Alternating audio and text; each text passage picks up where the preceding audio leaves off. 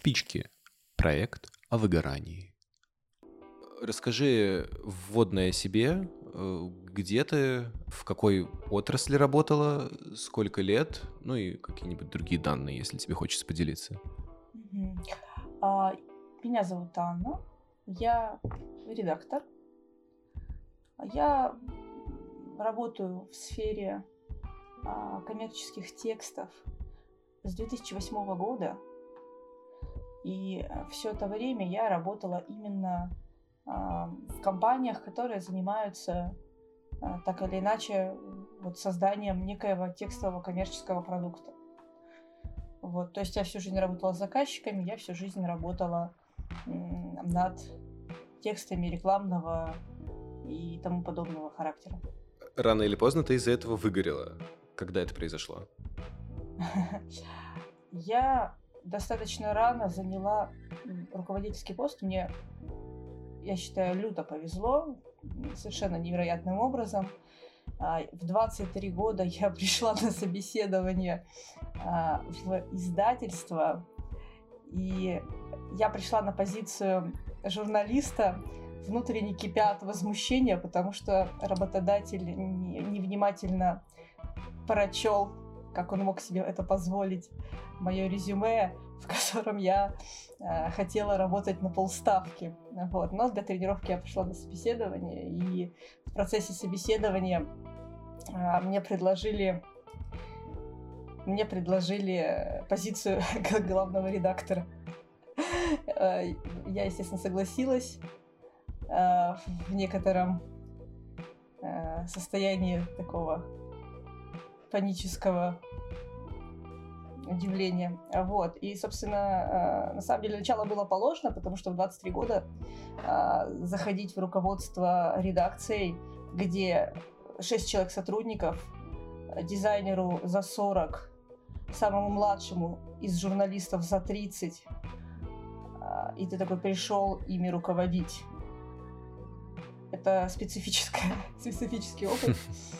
Э, вот. И, э, собственно, первые месяца три мне пришлось очень сложно, просто потому что это была совершенно новая для меня позиция. Но и интересно. Вот. И, соответственно, в мои обязанности тогда входило полностью от и до э, создания продукта, выпуск журнала, который выходил ежемесячно. Объем журнала был до 200 полос. Соответственно, это был коммерческий журнал, то есть все материалы, большинство материалов следовало согласовывать, это работа с клиентом, то есть это непосредственно коммуникации с людьми, которые а, тоже имеют свою специфику.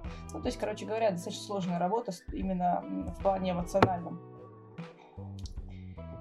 Вот. Угу.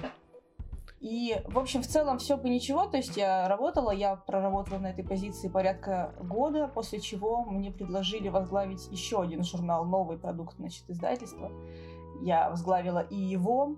Мне, мне предложили а, позицию директора, а, то есть а, позицию человека, который не только курирует продукт, но и курирует коммерческую часть всего происходящего. Здесь у меня ну, не очень вышло, но тем не менее я попробовала, в общем, тоже было сложно. И еще через год э, мне также предложили вести еще один, третий, получается, продукт э, в, уже в онлайне. То есть в 25 и... ты, ты начала вести продукт? Ну, в 25, да, ага. в 25. Это был, знаешь, какой год? Это был 2014 год. Да, ну, 25 получается. Набрали еще одну редакцию, то есть у меня получилось две редакции в подчинении. Вот.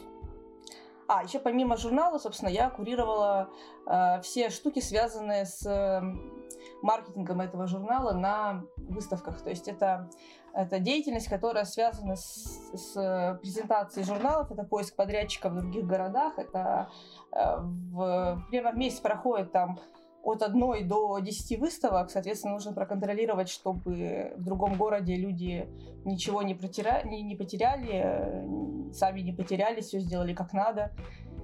И это такая очень забавная работа, как ее не автоматизируй, э, там непрестанно возникают какие-то форс-мажоры, они каждый раз новые. А, то есть у меня есть прям коллекция всевозможных разных форс-мажоров, которые возникают на разных выставках. Это все, что угодно. Там от болезни э, специалиста до потери журналов. Ну, там были очень разные смешные mm-hmm. ситуации. Но, в общем, факт тот, что эту сферу деятельности не автоматизировать, и она всегда приносит стрессы.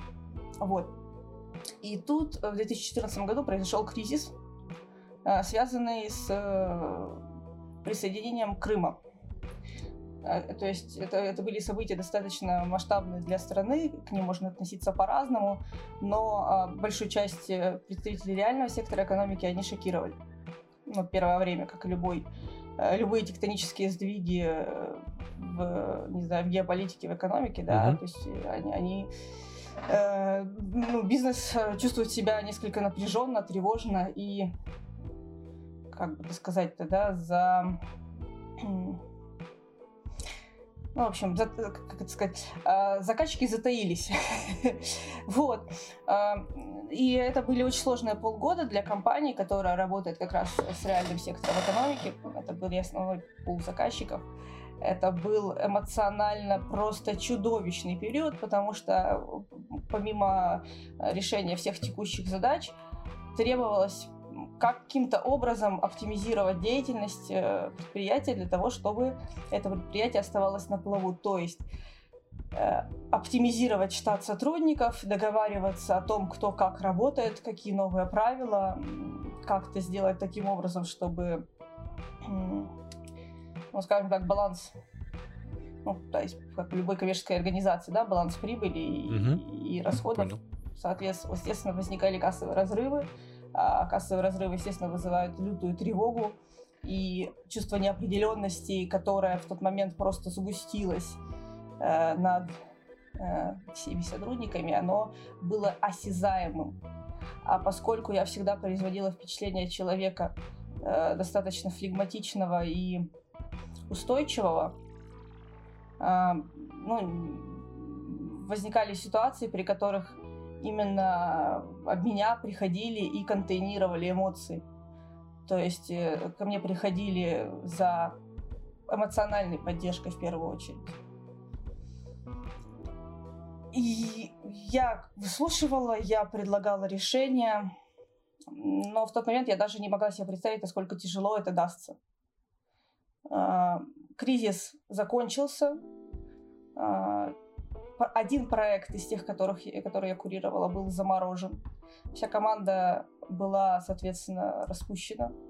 Несколько человек, которых я нанимала и которых мне же, с которыми мне же пришлось э, расставаться и вести все, всю работу, связанную да, с тем, чтобы ну, так человек ушел мирно. Вот. И где-то через полгода я поймала себя на очень забавном ощущении, что я не могу работать. Я, то есть я просто не могла работать. Я приходила э, на работу, и там я не работала. Я с трудом сгребала свой мозг э, в некую там подобие, не знаю, какого-то живого движущегося э, организма и пыталась совершать какие-то несложные когнитивные операции с его помощью, с переменным успехом. А, из восьми часов, проведенных в офисе, я работала, дай бог, полтора. В лучшем случае. Угу. Я даже не знаю, куда уходило остальное время. То есть я просто, ну, на какие-то попытки, на, на мелкие дела. То есть на, на дела там уровня позвонить, а, что-то, написать очень короткое письмо. Вообще на какие-то дела, которые не, не занимали больше там двух-трех минут. Вот, наверное, с ними не было проблем. А с всем, что требовало маломальского сосредоточения, конечно, было непросто. Вот. И какое-то время, значит, вот в таком состоянии пребывая, я поняла, что мне надо э, что-то решать с этой ситуацией, потому что э, ну, мне не нравилось, что я не работаю, потому что это, ну, для меня эта история неприемлемая. Мне не было плохо. Я просто не работала. Я пошла к психотерапевту с запросом, что-то я не работаю. Как бы мне так снова включить э, ту часть мозга, которая ответственна за работу. Очень ответственно с твоей стороны. Ну, видишь, я, я вообще... Это не вопрос ответственности. А, это вопрос того, как я себя определяю. Я себя определяю как редактора, и если я понимаю, что я не могу работать, у меня теряется вообще понимание, кто я, что я, куда я иду и так далее. Ну, это смешно и очень глупо, но... Как это а сказать? А пробовала ли ты да. решить э, эту проблему до психотерапии как-нибудь? Или ты сразу пошла к врачу? Я сразу пошла к психотерапевту, потому что я понимала, что это та история, которая решается у психотерапевта. То есть для меня было очевидно, что у меня сломался мозг. У меня сломался мозг, и как всякий русский человек, психиатров я боюсь. Вот. А психотерапевт это не страшно. Логично. А, и сколько продолжалась твоя терапия? Терапия у меня именно в таком очень актив, активной фазе где-то продолжалась три года. А, именно, скажем так, если говорить о той ситуации, с которой я пришла, то на первом сеансе психотерапевт уточнил мой запрос, спросил, как выглядит моя жизнь, я, я описала, ну, собственно, то, что я описала только что тебе. Психотерапевт странно на меня посмотрел и сказал, что этот запрос он не лечит, потому что это невозможно. Ну, делать то, что я делаю, и не сломаться. А, и он предложил мне а, ну, некую э, некий процесс, который будет связан не связан с моей работой вообще, а будет связан с какими-то с решением э, задач, э, связанных с принятием себя, с, с приходом к себе. В общем, я настолько настолько для меня это все было чуждо, что сейчас, пытаясь вспомнить это, я понимаю, что я не помню. То есть я вытеснила это просто намертво. Вот. Помню только о том, тот факт, что он отказался работать со мной по тому запросу, с которым я пришла. Вот. И мы договорились о том, что 10 тестовых сессий я все-таки отхожу. В общем, получилось хорошо, потому что я стала чувствовать себя лучше. Ну, за 10 сессий.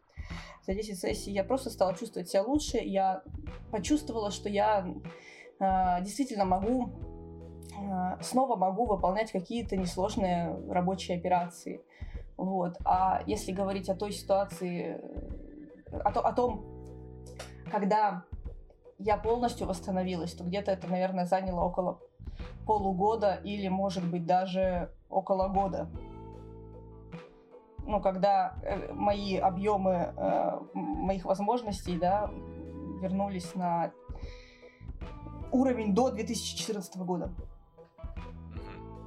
То есть ты для себя определяла результат, к которому ты шла, как вернуться к состоянию до выгорания, грубо говоря? Ну да, да, да. Дело в том, что это для, для меня поскольку это мой был запрос изначально, мой запрос был именно таков, то, конечно, мне было важно именно решение этой задачи. Конечно, параллельно было э, пережито множество разнообразных увлекательных инсайтов, качество жизни улучшилось. Э, из, из очень забавного я до сих пор помню то чувство взаимного тупика, допустим, да, которое возникло, когда мой психотерапевт э, как-то вскользь упомянул о том, что смысл психотерапии стать счастливее. Я помню, это э, для меня было настолько диким, сам этот тезис, сама эта идея.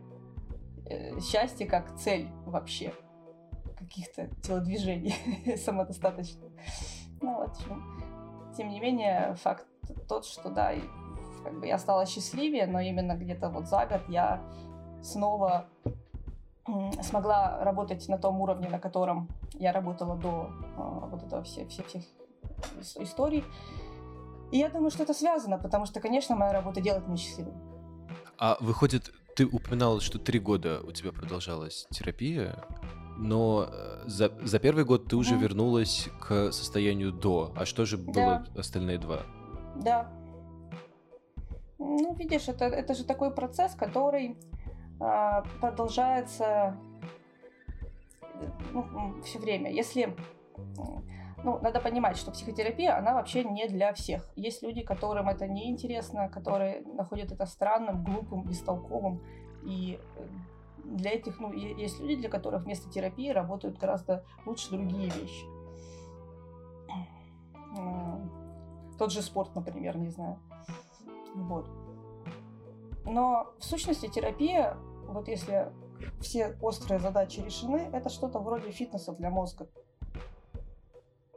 Э, э, если ты продолжаешь терапию, это не означает, что у тебя какие-то проблемы. Это просто история, как, э, которая похожа на поддержку.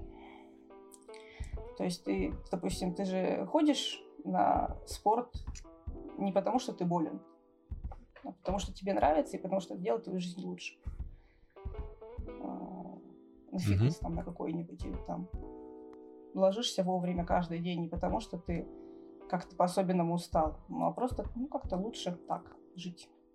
Вот, ну, и, соответственно, терапия, она как-то для этого, потому что, ну, это какая-то какая-то из услуг, которая делает твою жизнь немного лучше. А были ли какие-то, может, конкретные практики, которыми ты пользовалась, или ты не можешь что-то выделить, и это был комплекс? Это, безусловно, был комплекс практик, и для меня, конечно, он во многом имеет совершенно такую магическую, не знаю, магическое впечатление производит, потому что он, он настолько комплексный, я не могу вычленить что-то одно. Это э, и, соответственно, какие-то практики из э, области КБТ, да, когнитивно-бихевиоральной терапии. Это какие-то практики, связанные с медитативными э, медитативным искусством, да, это очень похожие вещи, допустим, есть в буддизме э, во время буддийских э, практик люди тоже практикуют медитацию на дыхании, и вот, допустим, эти медитации, они очень похожи. Это, допустим, какие-то вещи, связанные с телесной психотерапией, когда ты э, обращаешь свое внимание на то, в каком состоянии на самом деле находится твое тело, и как твое тело отзывается на ту или иную мысль. Например, мысль о работе в тот момент э, вызывала во мне совершенно интуитивное желание э, согнуть плечи, э, спрятать грудную клетку, сгорбиться и задержать дыхание. Еще в тот, в, в тот период у меня, кстати, очень сильно болели челюсти, потому что я бесконечно сжимала зубы. Бруксизм. Э, это, это вот именно просто история, ну, то есть я даже не замечала этого. Как люди сжимают кулаки, да, в эмоциональной какой-то ситуации. Э, вот. Выходит, что, в принципе, необычные условия, в которых ты оказалась с 23 до 25 лет, ну, когда тебя взяли такую зеленую на большую должность, они на выгорание повлияли, выходит? Ты просто говоришь э, mm-hmm. о кризисе 2014 года как об основной причине, а вот то, что было с 23 твоих лет, это имело какой-то эффект? Сложно, об этом сложно судить, а, потому что, ну, то есть об, об этом судить очень сложно, но я думаю, что да, потому что все равно когда в тот период я пришла на, на эту работу, там, естественно, был лютый скачок и по зарплате, и по уровню ответственности, и по уровню, э, и по, по тем объемам денег, за которые я отвечала, денег компании. И я думаю, что такие вещи, конечно, не даются тоже э, просто так. Я помню, что где-то месяц я каждый день плакала.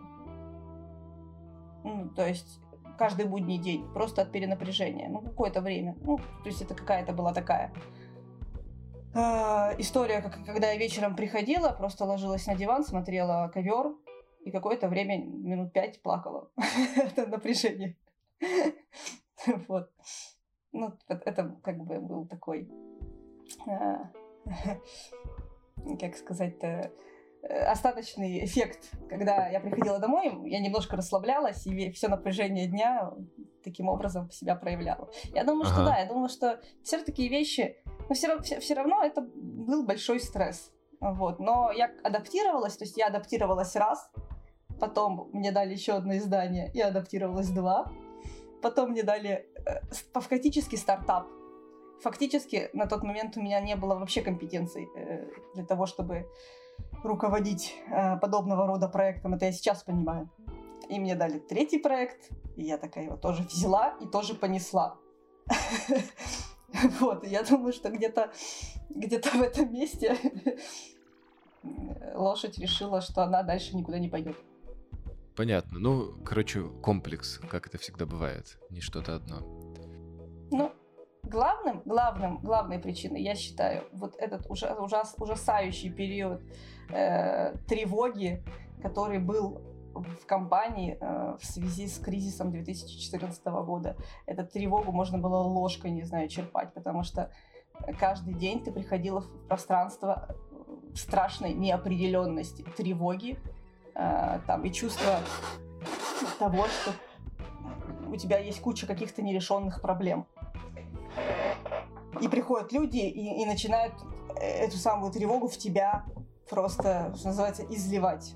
Вот. Я думаю, что здесь фактически э, для того, чтобы выдержать это, возможно, нужны были какие-то даже, знаешь, практики, э, которым обучают психотерапевтов.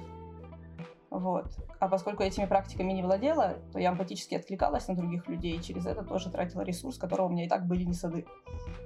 Вопрос в том, как ты чувствуешь себя сейчас, э, где ты работаешь, сменил ли ты сферу деятельности, и как ты относишься к работе по сравнению с периодом 2014 года? Здесь, наверное, уместно будет вспомнить ту шутку про психотерапевтов и НРС, да, о том, как человек пошел к психотерапевту, и ему говорят, ну что, ты излечился от своего НРС? Нет. Зато я теперь им горжусь. А, я отношусь к работе так же, как и тогда. Э, я по-прежнему работаю редактором, и я по-прежнему беру огромное количество задач и никогда не отказываюсь от ответственности, если мне ее предлагают. Потому что мне интересно. Потому что мне интересно пробовать новое. И э, как бы это не, не банально прозвучало, мне интересно задачи, которые бросают вызов. А когда ты занимаешься задачами, которые бросают вызов, то риск не справиться всегда есть. Mm-hmm. Вот. И, соответственно, я сейчас скорее научилась просто замечать те ситуации, которые ведут к состоянию эмоционального выгорания. То есть я научилась находить себя где-то на пороге эмоционального выгорания. Причем мне не всегда это удается. Один раз в 2019 году мне это снова не удалось. Я снова там побывала э, в очень похожем состоянии эмоционального выгорания. Так что мне пришлось даже взять э, отпуск на три месяца. Вот. Но, тем не менее, главное, что изменилось, э, я стала гораздо более чутко относиться к себе. Я стала замечать, когда я когда меняется тот фон, который ведет к э, эмоциональному выгоранию. Здесь очень интересный момент, потому что когда человек только э, начинает залезать в ситуации, которые для него уже неприемлемы, для его организма уже неприемлемы, вот где-то на пороге он еще может почувствовать это. Он может почувствовать, что он лезет не туда, что ему что-то плохо, что он плохо себя чувствует, что он не справляется, что он не хочет этого делать. А уже в ситуации эмоционального выгорания критичность к собственному, воспри... к собственному вообще состоянию и восприятие собственного состояния совершенно не соответствует реальности. Критичность очень понижена. Человек внутри этой петли не чувствует, что он эмоционально и что он выгорел, он не чувствует, что он находится в настолько ненормальном ну, как бы, состоянии себя, э, что ему надо срочно заканчивать делать то, что он делает, и быстро восстанавливаться. То есть, видимо, какие-то защитные э, какие-то тумблеры были пройдены, да, и человек просто не понимает, что Ну вот он находится в этом состоянии. Вот, и фи- фи- то, чему я научилась, это я научилась замечать пороговое состояние. Я научилась замечать, что я э, слишком много работаю. Мгм. Для себя слишком много. Или что моя работа вызывает во мне слишком сильные эмоциональные стрессы. Вот. А, и тем не менее, я еще раз говорю, тем не менее, иногда, а, иногда я там действительно все еще ну, вовремя, вовремя этого не могу заметить. Вот у меня была такая ситуация в 2019 году, я не заметила, вот, что я опять а, выгорела. Вот. Но все, равно это все мягче проходит, потому что уже, уже начинаешь э, понимать, ты, ну, то есть, э, как, как и любой опыт, э, который пройден не в первый раз, он становится более понятным. А, уже, допустим, я, опять же, второй момент, да, первый я начинаю в это пороговое, пороговое состояние замечать. Второй момент, это я вообще начинаю замечать, что я нахожусь в состоянии эмоционального выгорания. То есть я вижу эти симптомы. Эти симптомы очень простые. А, Во-первых, у меня меняется мышление. Оно становится очень резким. Я начинаю очень резко судить о людях. Я начинаю очень резко а, без полутонов. То есть только черное и белое. А, Либо ты человек хороший, либо ты человек плохой. Либо ты справился, либо ты не справился. Э, Либо ты нытик, либо ты волевой, там, человек молодец. Вот, то есть я начинаю судить вообще без полутонов. У меня становится очень простая, как палка, система ценностей, во главе которой э, успех. Мгм. Успех какого-то дела. Либо ты справился, значит все хорошо, либо ты не справился, пойди полежи и выстрели себе в голову. Вот. Э, То есть вообще снижение какой-то тонкости эмоционального диапазона, то есть такое эмоциональное, э, эмоциональная категоричность. Ну и потеря, соответственно, всех интересов, кроме интересов, связанных с достижением цели.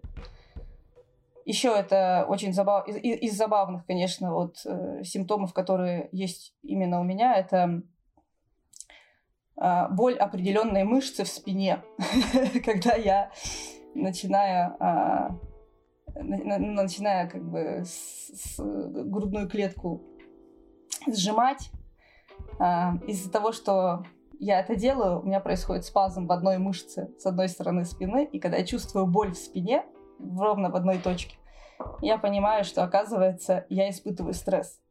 Даже если я не понимаю этого мозгом, то есть я чувствую вот, вот эту вот сигнальную систему, это очень удобно. То есть я чувствую э, Маркер такой, да. Да, это маркер. То есть я чувствую эту боль э, в одной точке в спине. И я понимаю, что, оказывается, на самом деле сейчас я нахожусь в ситуации стресса. Вот. Э, То есть я нач- начала это замечать. Мгм. Вот. Ну и гиперреакция, конечно, это когда вздрагиваешь там на, э, на сообщение в WhatsApp, например, потому что в WhatsApp не пишет только работа, вот. друзья пишут в Telegram. Ну, вот, короче говоря, вот эти все факторы замечаешь, и вот эту критичность к собственному состоянию сохраняешь. Вот. Когда ты понимаешь, чем что дело пахнет жареным, вот, естественно, есть э, возможность быстро-быстро-быстро как-то переобуться и эм, взять тайм-аут. Ну, в общем, что-то сделать э, с этой ситуацией, а не просто находиться в ней, постепенно погружаясь все глубже. Понял. А в заключение расскажи, какие советы ты бы дала людям, которым кажется, что они вот на работе чуть-чуть и выгорят, то есть прям начинают выгорать.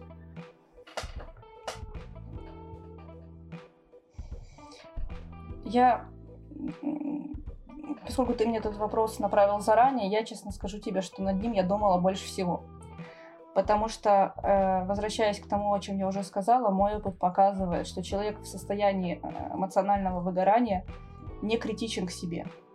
Он не понимает, что он в состоянии эмоционального выгорания и что ему нужно отдохнуть. У него в голове, как жилка на лбу, бьется одна мысль – успеть, сделать, поднять, выполнить. И все остальные мысли, они там просто вымываются. Поэтому у меня возникает некоторое сомнение в том, что любые вообще материалы о выгорании а, каким-либо образом до этих людей вообще дойдут. Ну, то есть, что они, в принципе, обратят на них внимание, что они, в принципе, допустим, если это подкаст послушают. У меня есть сомнения, потому что я в таком состоянии вообще ничего не читаю, кроме как чего-то связанного с работой. Вот. То есть это нужно обязательно пережить, обжечься, чтобы...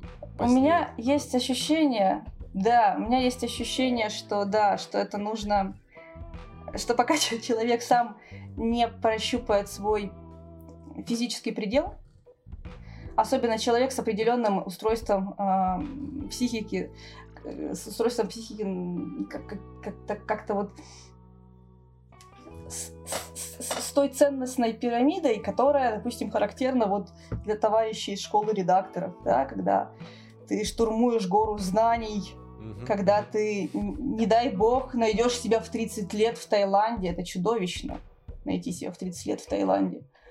А, знаешь, да, что у них там запретное слово Таиланд? Да, Почему? Да, да. Потому что настоящий профессионал не может... Вот, в общем, вот человек, который разделяет эту систему ценностей, а, очень сильно рискует как раз-таки э, вляпаться вот в состояние эмоционального выгорания. И мне кажется, что любой человек, который э, очень, ну я так знаешь, тоже эти, эти генерализации могут показаться неуместными, да, любой человек. Но мне правда кажется, что есть определенная структура психики, есть определенная, э, определенный тип ценностей, который э, скорее приведет э, человека в ситуацию эмоционального выгорания. Знаешь, как риски, да? То есть кто-то склонен к, к рискам, там, да, допустим, ожирения, кто-то склонен к рискам алкоголизма, вот кто-то склонен к рискам эмоционального выгорания.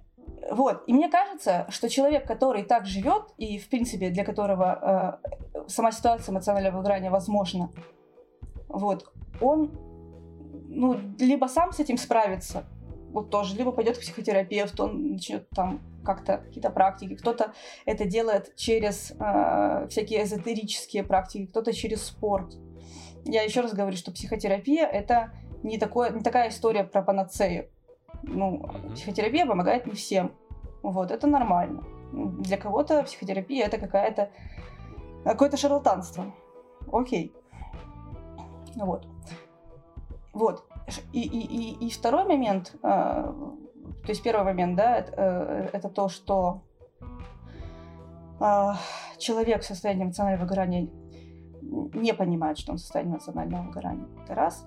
Вот. Э, второй момент просто, если человек еще не в состоянии эмоционального выгорания, но что-то ему кажется с ним не в порядке, и вот он начинает в гугле искать эм, запросы, да, депрессия, эмоциональное выгорание, а, подкаст, да, об эмоциональном выгорании Стаса Зверянова и так далее. Э, если у него есть вот такие вот интересы, то есть он подозревает, что с ним, наверное, что-то становится не так, то в этом случае я бы порекомендовала начать с психотерапии. Ну, просто. Ну, почему бы не сходить? Но это стоит там смешные деньги. Там 3000 рублей в Москве, если я не ошибаюсь. Человек, который много работает, скорее всего, много зарабатывает. Сходить к психотерапевту раз. Ага. И, а, и второе, просто заняться теми практиками, которые доставляют человеку удовольствие, ну, активную радость. Активную, сильную радость. Не, отдох... не просто отдохнуть, а вот именно получить какую-то, какой-то большой... попытаться получить какой-то большой, большую волну радости. Я не знаю, для разных людей это разное. Для кого-то это пойти в поход, для кого-то это не знаю, общаться с друзьями. И посмотреть, как поменяется э, эмоциональный фон. И если он не поменяется никак, ну, тут тоже только, по-моему, только к врачу. Потому что если те вещи, которые человека рады, радовали, перестают радовать, то это означает, что биохимия его мозга уже нарушена. Что те вещи, которые вызывали там э, прилив эндорфинов, дофамина и так далее, больше их не, не вызывают. То есть что-то нарушено. Вот. Ну, в общем, вот, наверное, вот эти две вещи я бы предложила. Просто в качестве теста. Все ли с тобой в порядке? Радуют ли тебя вещи, которые радовали раньше? Угу. Понял. Большое спасибо тебе, что откликнулась, и спасибо за рассказ. На, на этом, наверное, попрощаемся. Ну, спасибо, что позвал. Ладно, давай тогда. Давай. Счастливо. С вами были спички. Медиа про выгорание.